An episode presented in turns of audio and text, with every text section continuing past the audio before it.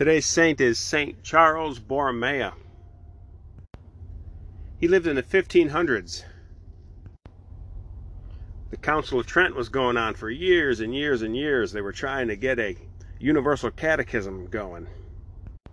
And the project was stalled. It was taking long, long, long time, years and years. Finally, Pius V put Charles Borromeo in charge of getting this catechism done. And lo and behold, boom, it got done. It's called the Catechism of the Council of Trent. It's also known as the Roman Catechism. Some people call it the Catechism of St. Pius V. Goes by those three names, most commonly called the Catechism of the Council of Trent. St. Charles Borromeo has his hands all over that. Well, St. Charles was made bishop of a town called Milan Remember St. Ambrose in the time of St. Augustine back in the 400s? This was St. Ambrose's old diocese, and it had gone to pot. It was really bad shape. The lady there couldn't even recite the Our Father, didn't even know how to make the sign of the cross. The priests were in such disarray that a lot of them never wore their habits. They all had girlfriends. Some of them didn't even know how to uh, recite the absolution and confession, if anybody went to confession. So he inherits this uh, messed up diocese, and he goes there and he fires all the bad priests, and he starts reforming anyone that he think can be reformed. He reforms the clergy. That's his first step. Then he gets catechizing the laity. In the midst of all this, a terrible plague hits the city. People are dying left and right. And he's hands on. He didn't run and hide when the plague came. He took it head on, helped the dying people, heard confessions, anointed the sick. He did perpetual penance for his flock. When he wasn't fasting, he only ate one meal a day. He would only drink once a day, even when it was hot out. Super hot summer days, he wouldn't drink till the evening. He'd have his one little tiny meal of a crust of a bread, chug a gallon of water, that'd be it. He wore a hair shirt 24 7. Did not allow himself much sleep. And the sleep that he did get was on the hard floor. He offered all of his sufferings in union with Jesus' sufferings for his flock, for the salvation of his flock. St. Charles Borromeo Gospel today is taken from the book of Luke, Luke 15.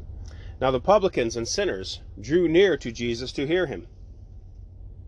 And the Pharisees and the scribes murmured, saying, This man receives sinners and eats with them.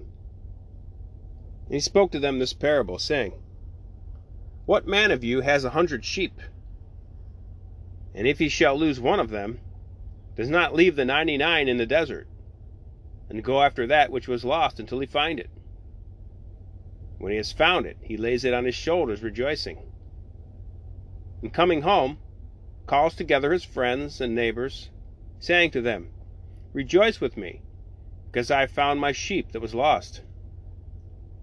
I say to you that even so there shall be joy in heaven upon one sinner that does penance, more than upon ninety nine just who need not penance.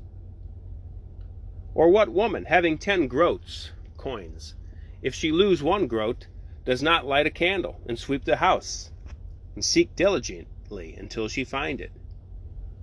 When she have found it, she calls together her friends and neighbors, saying, Rejoice with me, because I have found the groat which I had lost. So I say to you, there shall be joy before the angels of God upon one sinner doing penance. Yes, when you walk out of the confessional, the angels of God rejoice in heaven.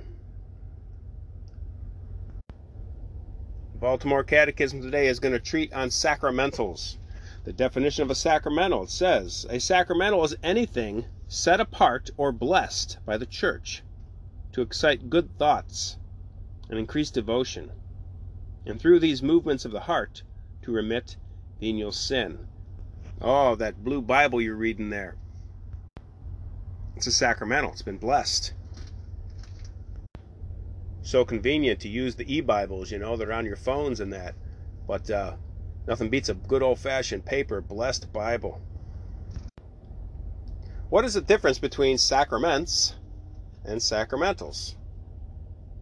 It says the difference between them is the sacraments were instituted by Jesus and the sacraments were instituted by the church. And it goes on and says the sacraments give grace of themselves when we place no obstacle in the way. The sacramentals excite us in pious dispositions by means of which we may obtain grace. Next question says, What is the chief sacramental used in the church? Answer The sign of the cross. Question Why do we make the sign of the cross? Catechism says we make the sign of the cross to show that we are Christians and to profess our belief in the chief mysteries of our religion.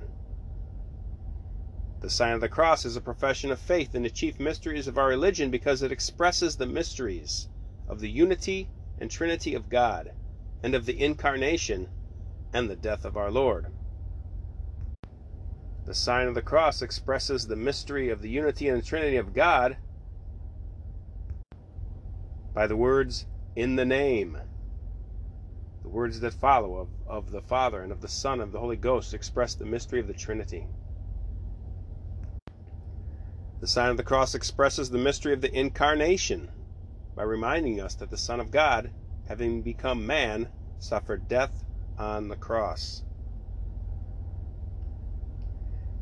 Another sacramental and very frequent use is holy water. Holy water is water blessed by the priest with a solemn prayer to beg God's blessing on those who use it and protection from the powers of darkness.